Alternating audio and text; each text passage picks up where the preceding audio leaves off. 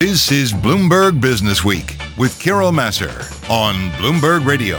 All right, everybody, you are listening to Bloomberg Business Week. It is Tuesday. Carol Massar in our Bloomberg Interactive Broker studio. So, all right, you might have heard this company before, because when Bloomberg's news stocks editor Dave Wilson, he profiled this company. It was a stock of the day. He did this back in November. I knew I wanted to know more. It's a small cap. It's got about a $1.1 billion market cap. Went public over the summer. We're talking about Vital Farms. It runs a sustainable and ethical business. We're talking about eggs and butter from pasture-raised animals. So I wanted to know more about this business. So let's get into it with Russell Diez-Canseco. He's president and CEO at Vital Farms. He joins us on the phone from Austin, Texas. Russell, so delighted to have you here with us. First of all, how are you? What impact did kind of COVID have on your world personally and professionally?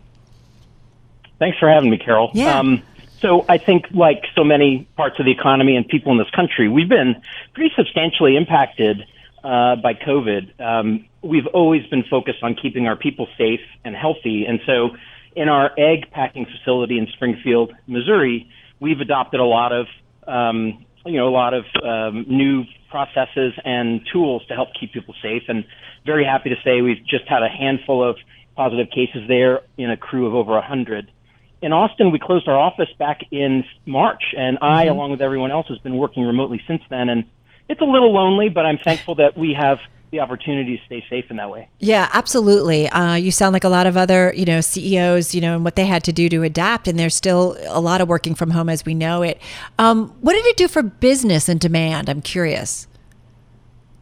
Well, like many food companies, when that pantry stocking period hit kind of mid-March to mid-April, we, like many other companies, saw a huge increase in demand from retailers as they were seeing their shelves get cleared out. And that demand was well above our ability to fill all the orders. And I think that's pretty consistent throughout grocery retail. It's hard to get our chickens to lay eggs faster on demand, unfortunately. It's funny how they don't work that way. As much as we've tried. Right. A lot of technology advancements, but that doesn't quite work out. So you had demand and you just met as much as you could.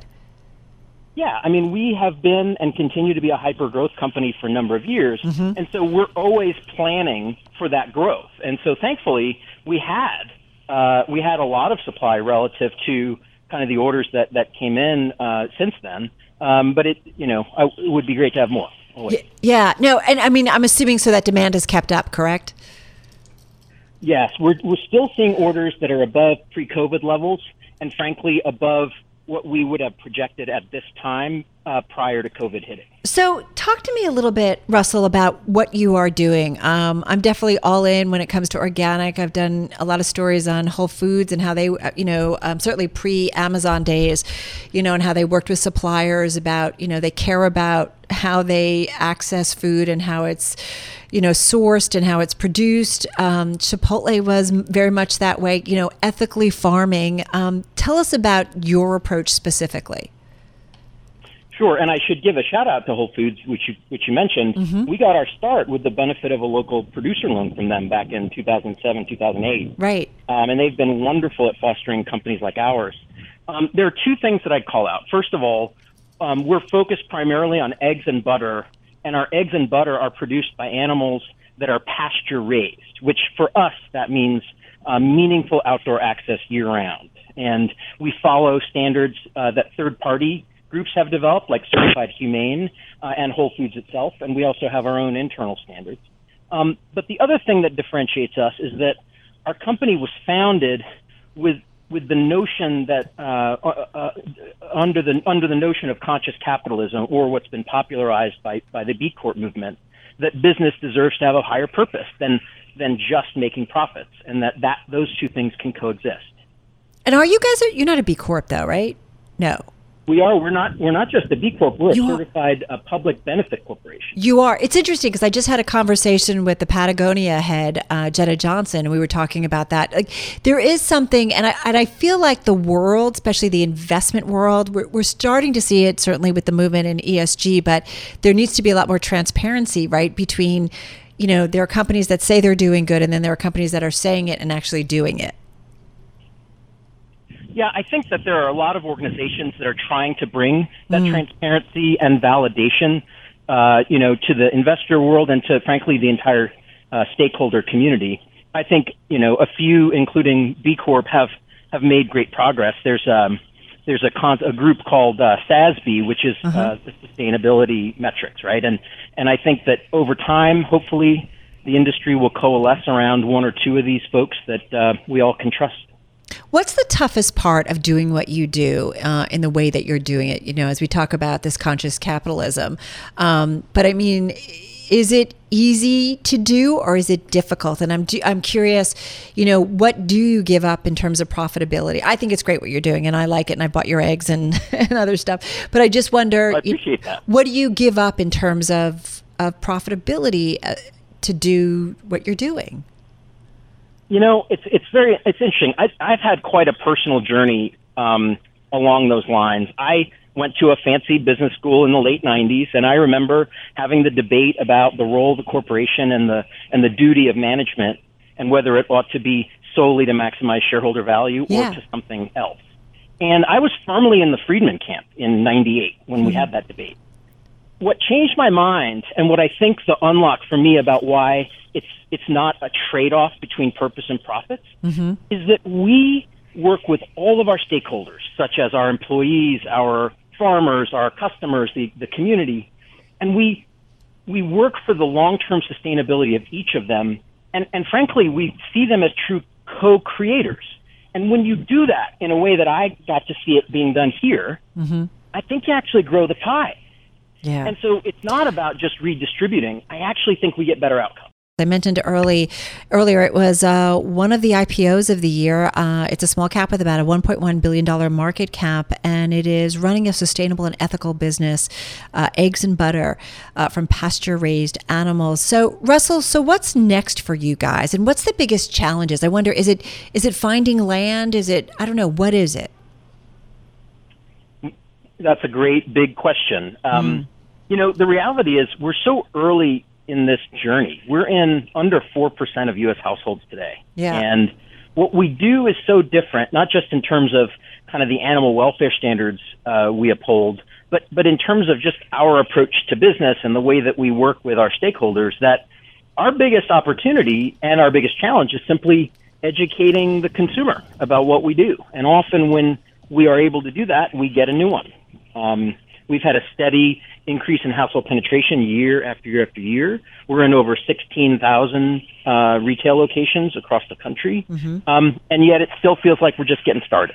Well, and I got to say, it's interesting. There's a couple things along, like I tend to shop around the exterior of a supermarket for the most part, but when I go to certain things, whether it's I'm picking milk, whether I'm picking eggs, like there are a million choices, you know, so it is a bit of a crowded space. And I'm often like, you know, there are differences and you really have to be smart about what you're buying. So you say that you guys have about 4% of households. How big a market can you really realistically think you can achieve at some point? Sure. Again, just to be clear, we have less than 4%. Or less than 4%, under 4%. But how big do you think you can, like in terms of that market share pie, what do you think is realistic? Especially because there are choices. And to be fair, you know, not everyone can necessarily afford to pay for the eggs like you guys offer and some others, whether they're organic or free range and so on. Yeah, I think that's a very fair question. Two things I'd point to that suggest that there's a lot more room, even in the categories we're already in, and before we talk about maybe new products we might launch. Yeah. The first is that so if you yes, there's lots of confusing claims on the shelf, but if you take all the eggs, for example, that are marketed as either free range or pasture raised, which is basically those that are marketed as having outdoor access for the birds, in the natural and organic channel, the places like Whole Foods and Sprouts, over 50% of the dollar value of eggs sold in those channels are that kind that has an outdoor access claim. And in conventional grocery, it's more like 5%. So one way to think about it is if you believe that those what's popular in natural and organic places like Whole Foods and Sprouts may portend what might become mainstream in the future, you could imagine that we could see continued growth beyond the 5% share in conventional grocery. The other thing I'd point out is that We look a little further out to the example in the United Kingdom, where I think consumers are, I think they've been voting with their dollars for a more conscious food system for a while longer. Mm-hmm. And there, outdoor eggs, those same kind of free-range and pasture-raised eggs, are over 72% of the retail value of eggs sold in the United Kingdom. Wow. That's pretty significant. All right, so how do you move the needle?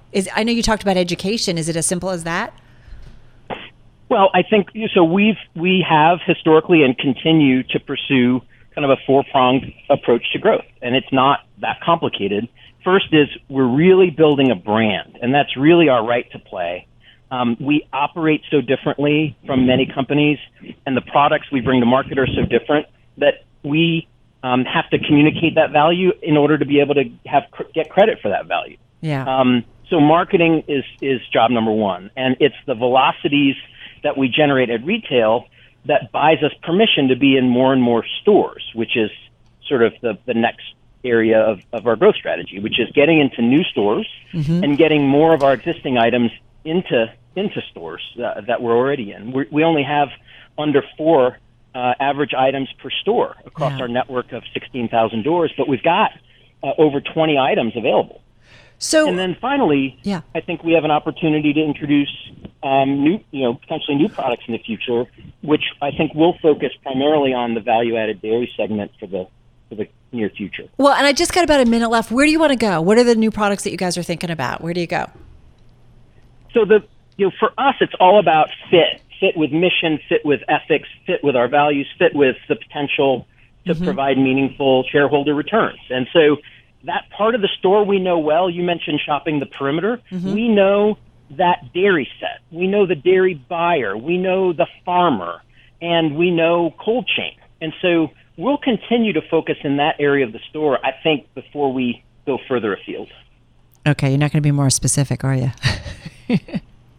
Oh, well, lots more to come. This year we launched our first multi-ingredient item. It's called Egg Bites. Yeah, it's a heat and eat item. We're really pleased with the results so far.